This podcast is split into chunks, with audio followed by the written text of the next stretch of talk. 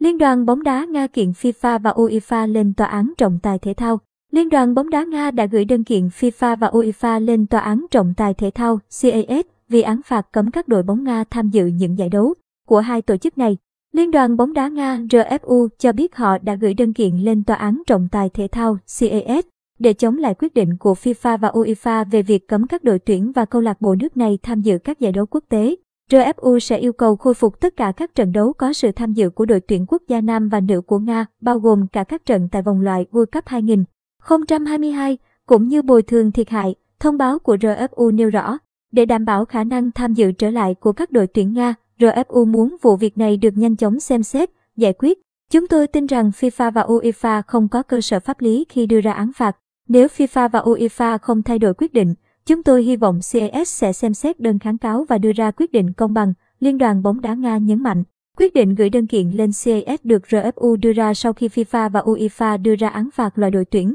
Nga và các câu lạc bộ của nước này khỏi các giải đấu vào hôm ngày 28 tháng 2.